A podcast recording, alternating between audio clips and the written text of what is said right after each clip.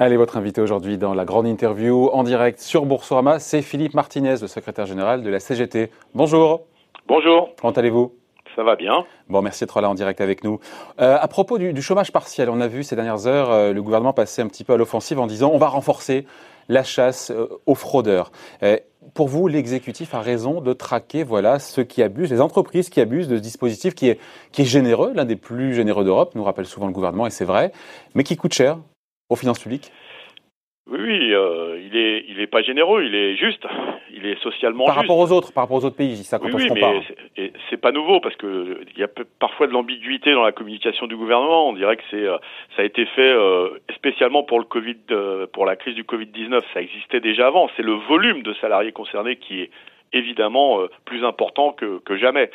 et, vous, et pour vous, c'est très bien.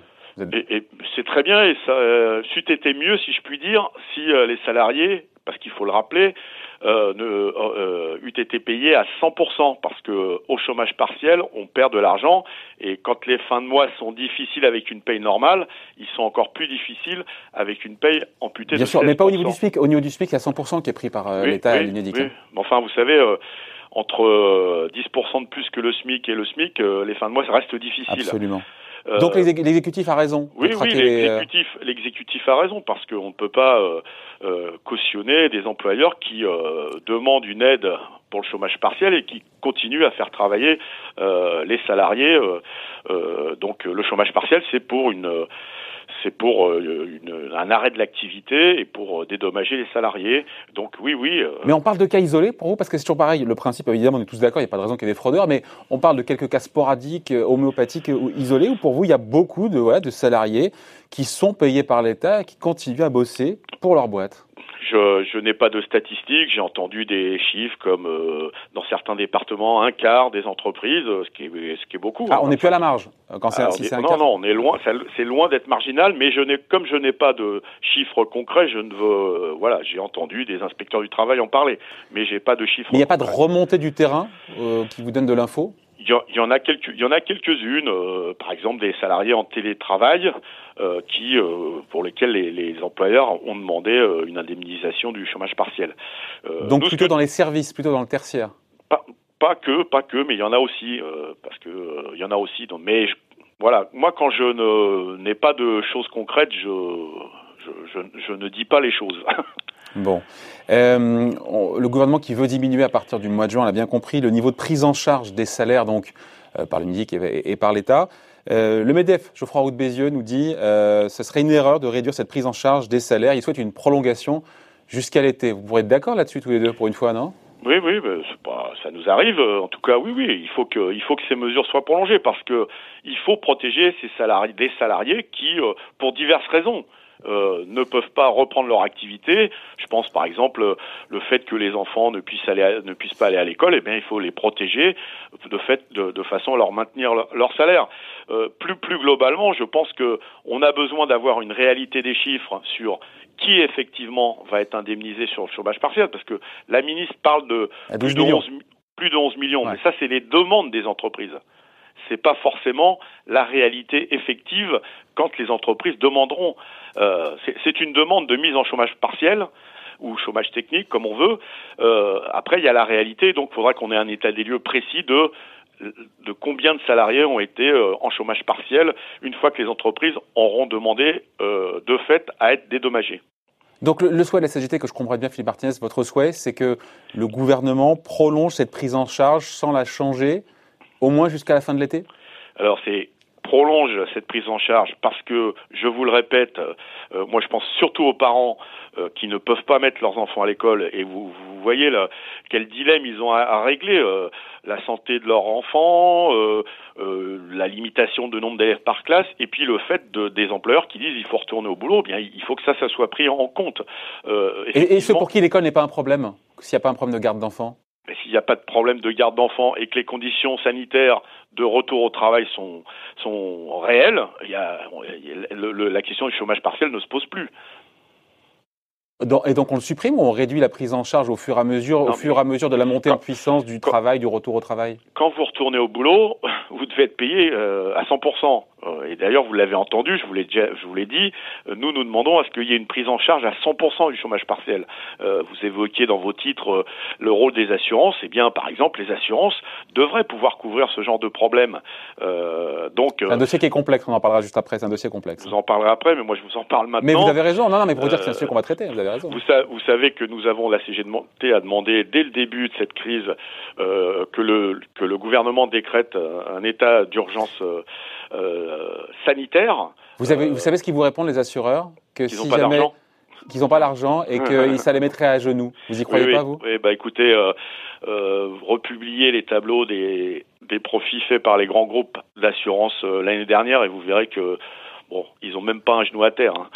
Donc, euh, je pense que quand on parle de solidarité, il faut que tout le monde en joue de la solidarité et pas uniquement euh, euh, les plus modestes. Donc euh, voilà. Donc il faut donc pour en revenir au chômage partiel, euh, ceux qui peuvent retourner au boulot, eh bien ils sont payés à 100% puisqu'ils retravaillent.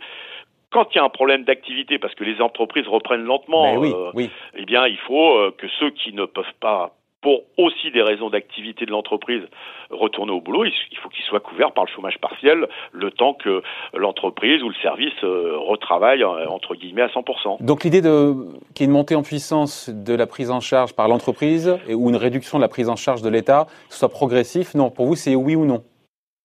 C'est oui, oui, oui, c'est oui. Il faut que ça se fasse comme ça, progressif, mais il faut maintenir ce, modèle et nous pouvons en être fiers, euh, qui, protège les salariés, euh, qui devrait mieux les protéger, parce que je vous répète, 100% ça serait mieux. Et nous avons fait des propositions en sens, mais il faut, oui, c'est, pas les salariés qui doivent être pénalisés de ce qui se passe. Ils sont pas en vacances les salariés, ils ne peuvent pas travailler pour des raisons objectives, c'est-à-dire la santé publique. 84% du salaire net jusqu'à 4,5 fois le SMIC. Est-ce qu'il ne faut pas baisser cette prise en charge sur ce plafond de 4,5 fois le SMIC euh, mais, mais, là aussi, euh, on, veut faire jouer des solidarités euh, parmi ceux, enfin ceux qui gagnent quatre fois et demi le SMIC, c'est parce que leur qualification justifie ou leur expérience justifie ces salaires. Pourquoi, ouais, moi je me pose une autre question. Pourquoi on va continuer à verser des dividendes aux entreprises cette année, alors que par solidarité, ces grandes entreprises, hein, je parle des 40 plus grandes, pourraient euh, dire bah, cette année, parce qu'il faut de la solidarité, eh bien, euh, les dividendes. C'est le cas de beaucoup de grandes boîtes du CAC 40 qui ont dit cette année soit on supprime, soit on réduit. Vous avez vu quand même, hein. il y a quand même euh, pas toutes, hein, évidemment. mais, oui, enfin, ça, ça, dépend ce que vous dites, vous entendez par beaucoup. il faudrait qu'il n'y ait pas de, pas de dividendes de verser aux actionnaires cette année. C'est ça la solidarité. cet argent, il serait mieux pour aider euh, ceux qui sont au chômage partiel, ceux qui sont au chômage tout court. Vous voyez, c'est ça la solidarité. Après, ceux qui ont, Philippe Martinez, ceux qui, les grandes boîtes qui ont côté, qui ont gardé une partie, qui ont distribué des dividendes, vous, des dividendes, vous disent euh, oui, mais ça correspond à l'année, à l'activité de l'année 2019, des dividendes versés en 2020. Et donc, comme c'était une bonne année en 2019, pas de raison de pénaliser les gens. C'est leur argument. On aime, on n'aime pas. Hein. Eh ben, on est, bah, la CGT, on n'est pas d'accord avec cet argument. La solidarité, elle doit, elle doit se jouer à tous les niveaux, pas uniquement euh, parmi ceux qui n'ont que leur force de travail pour gagner leur vie. Euh, petite question, euh, après on change de sujet. Euh, je parlais des entreprises qui abusent au début, mais au-delà du chômage partiel, euh, celles qui font travailler leurs salariés dans des conditions sanitaires insuffisantes, qui les poussent à décrocher leur téléphone alors que pour le coup ils sont en chômage partiel, qui leur mettent la pression quand ils sont chez eux et qui télétravaillent. Vous admettez qu'encore une fois, sans avoir votre sentiment, parce qu'il n'y a pas de, encore une fois de chiffres ou d'études là-dessus, ça reste une, une minorité pour vous. Et on se dit quand même que les patrons, ils ont conscience que les dirigeants, que, bah, la force de travail, c'est le salarié, que la réussite d'entreprise, elle passe évidemment par les salariés, et qu'ils font tout pour que le travail soit sécurisé. Vous en pensez quoi? Oui, oui, il y a, euh, effectivement dans, un certain nombre d'entreprises euh, euh, du dialogue, y compris, moi j'ai vu pendant ces, huit semaines des, petits patrons qui ont refusé euh, dans le BTP par exemple, qui ont refusé de renvoyer leurs salariés au, boulot parce qu'ils considéraient que même avec les consignes du gouvernement, vous savez, les guides de bonne pratique, leurs salariés n'étaient pas en sécurité. Par contre, oui, il y a des abus. Euh, vous parliez de télétravail. Euh, moi, j'insiste là-dessus et je suis pas le seul à le dire. la situation en ce moment, ce n'est pas du télétravail. le télétravail doit être encadré. Le télétravail, c'est pas partager un ordinateur avec ses enfants parce qu'ils ont besoin de suivre leur cours ou de s'occuper si pas du, je coupe, si c'est pas du, télétravail, c'est quoi alors? Dites, Vous dites c'est pas du télétravail? C'est euh, rien du c'est rien du tout. c'est rien du tout. C'est euh, on travaille euh, en même temps qu'on s'occupe de ses enfants, en même temps qu'on doit faire les leçons, euh, les devoirs, etc. Le télétravail doit être encadré. Et, et, et, ça donne d'ailleurs, il faut qu'on soit vigilant parce qu'il y a, y a, des risques de burn-out importants et on a fait des, des du fait du télétravail? Du fait de ce que on appelle dans la période le télétravail qui est donc détourné, contourné, ou, qui est juste, qui se cumule effectivement avec le fait d'avoir ses enfants à la maison. Eh oui, oui. Quand on, enfin, quand on travaille, euh, on fait pas autre chose. Et, donc votre idée, c'est qu'il faut l'encadrer, mais je crois que la ministre du Travail, Marie Pénicaud, a dit euh, chiche euh, euh, bah, aux partenaires sociaux de se mettre d'accord aussi. Hein. Oui, ouais, mais je, je, je, crois aussi avoir compris que le MEDEF n'est pas très favorable à un encadrement de ce télétravail. Nous nous demandons une négociation interprofessionnelle euh, qui peut après se décliner dans les branches et dans les entreprises. Mais Avec quelle bonne pratique pour le coup? Bah, La bonne pratique, c'est des horaires définis pour le télétravail. Euh, parce que c'est pas parce qu'on travaille à la maison qu'on doit travailler 12 heures par jour. C'est euh, du matériel fourni par l'entreprise c'est un dédommagement parce que quand on travaille à la maison, c'est des frais supplémentaires. Je pense en matière communication, énergie, etc. Vous voyez, donc c'est des choses très, très concrètes. Bon, comment ça se passe d'ailleurs pour vous? Vous êtes toujours en télétravail, euh, Philippe Martinez? Je suis. Euh, et, euh, je, je, ne travaille pas à la maison, je, je suis euh, tous les jours à mon bureau pour des, pour des questions justement de moyens. Euh, parce que quand on travaille dans les conditions où on travaille pour un certain nombre, bah, il faut des moyens informatiques, il faut faire de la visioconférence, etc. Et, et donc pour des raisons de commodité, je, en, dans le respect des règles sanitaires, évidemment, je suis dans mon bureau, mais la CGT, par exemple, n'a pas réouvert ses locaux parce que nous, ce que nous demandons aux employeurs, nous le pratiquons chez nous. C'est une question de cohérence. Euh, autre sujet, Philippe Martinez. Euh, la refermeture de l'usine de Renault de Sandouville. J'ai trouvé que Bruno Le Maire, vous avez vu les propos euh, Il parle de responsables syndicaux qui jouent avec le feu. Vous avez compris qu'il parlait de vous, ça hein vous avez compris ça Ça, j'ai, oui, il n'y a pas que Bruno Le Maire. Moi, euh, ah ouais. Posture irresponsable, injustifiée selon Laurent Berger. Oui, oui, oui. Euh, enfin, moi, je veux rappeler que c'est une décision de justice. Et j'entends souvent les ministres dire que quand il y a des décisions de justice, ils ne les commandent pas. Le Parce que vous auriez joué sur un vice de forme, ils disent. Le moins qu'on puisse dire, non, non, mais le moins qu'on puisse dire, c'est que cette décision-là, elle est très commentée. Donc, il faut que les ministres soient cohérents soit on commente les décisions de justice, soit on les commande pas. Donc c'est la justice qui a demandé à Renault de fermer, euh, de fermer, de ne pas ouvrir l'usine de Sandouville. Ça c'est la première chose. La deuxième chose, c'est qu'il y a eu, il y a eu la même chose chez Amazon. Vous vous rappelez? Oui, bien sûr. Voilà, il y a eu beaucoup moins de commentaires. Or, on, on est dans la même situation. À Sandouville, il y a eu. Et pourquoi il y a plus de commentaires? Parce que c'est la CGT qui est derrière l'initiative, c'est ça? Peut-être, peut-être, mais je ne veux pas. C'est Sud, hein, chez Amazon, c'est. Euh... Mais, là, mais, mais il y avait les d'autres syndicats qui étaient en appui euh, euh, de, de, du syndicat solidaire, euh, y compris la CFDT, je crois. Donc vous voyez, euh, là, ce qui se passe chez Renault à Sandouville, mais il y a d'autres usines qui sont dans le dans l'œil du cyclone, si je puis dire, c'est qu'on doit on, ne doit pas uniquement présenter un plan de déconfinement. Il doit faire, il doit recueillir l'avis des organisations syndicales et corriger euh, s'il y a des problèmes qui sont évoqués. Ce que n'a pas fait la direction de Renault, l'inspection du travail a fait une injonction. On n'en a pas tenu compte. Eh bien, quand tous les recours de dialogue social sont épuisés, eh bien, on se tourne vers la justice. Et euh, ou alors on dit, dans ce pays, c'est la loi du marché qui prime, et donc les syndicats, ça sert à rien. Ouais, sauf que là, eh, je vous coupe, pardon, Martinez, je vous coupe, mais le, euh, ce protocole sanitaire, il a été signé pour le coup par, euh, par FO, FO qui sont pas, voilà, euh, il y avait FO, la CFDT, la CFE-CGC, euh, et, il y a eu du dialogue social. D'ailleurs, c'est ce que vous reproche en creux finalement le ministre euh, de l'économie, de ne pas suffisamment inciter les salariés, c'est ce qu'il dit, au dialogue social et au respect des décisions qui sont prises collectivement. Euh, et au final, au final le reproche qu'il vous fait, je pense en creux, enfin je suis pas dans sa tête, c'est de mettre des bâtons dans les roues de la reprise du travail. Oui, mais ça, je ne peux pas empêcher les ministres de dire ce qu'ils ont envie de dire. Moi, je vous dis ce que dit la CGT. Euh, il y a eu des remarques de fait sur un certain nombre de problèmes. Vous savez, sur une chaîne automobile, euh, respecter les, la distanciation, c'est difficile. Il faut des masques euh, bien précis parce que euh, euh, y a, euh, voilà, c'est des remarques qui ont été faites. On n'en prend pas, on n'en tient pas compte. Qu'est-ce que vous voulez que je vous dise? Euh, On est, c'est pas du dialogue, ça. C'est non mais FO, c'est pas des bénis oui oui non plus. Je veux dire. Oui. Sais rien, vous êtes moi, souvent d'accord avec FO d'ailleurs. Je, je, pas toujours chez Renault d'ailleurs, mais je, moi je, je, je parle pas à la place des autres organisations syndicales. Vous me demandez la position de la CGT, je vous la donne, je vous la donne. Euh, donc voilà où on en est. Euh, et il y a d'autres problèmes dans, dans, au moins une autre usine Renault. Euh, euh, et, et, là, il n'y a pas que la CGT qui le dit. Donc on verra comment, là aussi, c'est commenté et par les ministres et par les autres. il faut, nous, on se bat pour. Euh, on peut pas reprocher à la, à la CGT de pas se battre pour l'industrie. Enfin, ceux qui disent ça, c'est qu'ils n'ont pas bien suivi. Hein. Vous Ils savez, disent vous êtes jusqu'au boutiste, vous empêchez la reprise du travail. Nous, on a deux conditions. On, on veut mettre deux conditions l'économie et la santé. Or, depuis un certain temps, euh, y compris pendant la période de confinement, euh, le, euh, le, gouvernement parlait beaucoup d'économie et moins de santé. Est-ce qu'il y a, par exemple, est-ce que sur les masques, tout, tout s'est bien passé? Encore aujourd'hui, il y a des problèmes sur ces questions-là. Donc, moi, je veux bien qu'on nous reproche les choses, mais certains feraient mieux de balayer devant leur porte. Hmm.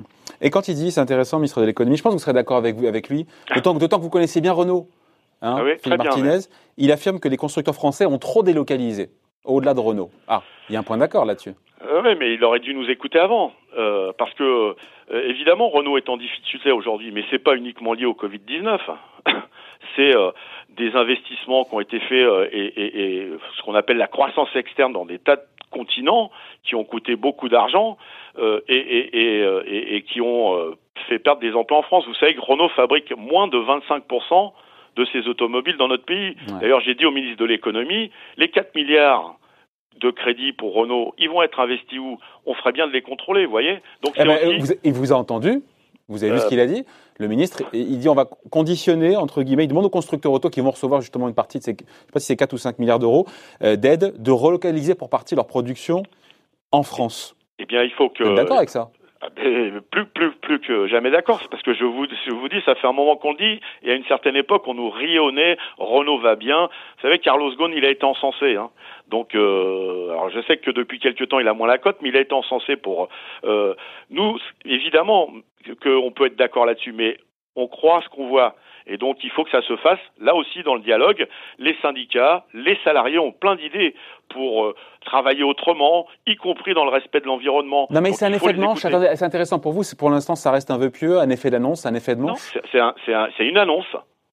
Que vous accueillez comme tel c'est une annonce maintenant, euh, et, et, vous savez, euh, on veut voir ça, on veut, on veut voir ça dans les faits, mais pas que pour Renault. Euh, nous, on, va envoyer euh, une liste d'entreprises où il y a des menaces de restructuration, de licenciement au ministre de l'économie, et on lui dit avant tout licenciement ou toute fermeture, il faut discuter sur des solutions alternatives, des reconversions, des évolutions de production, de la formation pour les salariés. Parce que la solution de facilité, c'est dire c'est la crise, on ferme. Et puis on, met du monde au chômage. Eh ben, on peut faire autrement. Voilà, une, vous voyez que la CGT, elle est constructive. Oui, mais spécifiquement au cas Renault, encore une fois, Renault, on peut le dire, vous êtes, euh, été longtemps, vous êtes toujours chez Renault d'ailleurs. Je suis salarié de chez Renault. Salarié de chez Renault, vous connaissez bien le secteur auto, c'est là où c'est intéressant. Je me suis dit, mais quel, quel, véhicule Renault, euh, quelle catégorie de véhicule on pourrait relocaliser euh, en France euh, sachant que euh, je crois que la Clio n'est plus produite en France.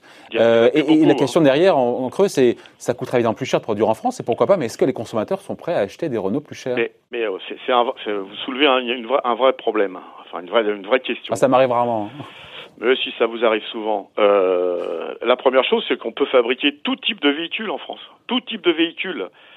Après, c'est la question du marché mondial. Est-ce que, est-ce que euh, on ne doit pas, au niveau de l'Europe, imposer euh, pour les réimportations de produits euh, le respect d'un certain nombre de normes sociales et environnementales? Qu'est-ce que vous appelez réimportation de produits? Eh bien, par exemple, quand on va fabriquer parce que dans un autre pays des, des voitures et qu'on les fait revenir pour les vendre dans notre pays, est-ce qu'on demande un cahier des charges ou on respecte euh, le droit des salariés, euh, la santé des salariés, et puis des critères environnementaux? Parce que faire revenir des voitures en camion ou en cargo, la planète, elle n'aime pas ça. Mais Donc pour vous, la solution, elle est européenne Bien sûr. C'est pas gagné. Et c'est ce qu'on. Mais oui, mais enfin, et les politiques, les ministres, le ministre, il sert à quoi? Parce que sinon, c'est une nouvelle fois la loi du marché qui s'impose sur des règles sociales et environnementales qui devraient être au cœur de la reprise d'activité. Parce que le monde de demain ne peut pas être comme le monde d'hier.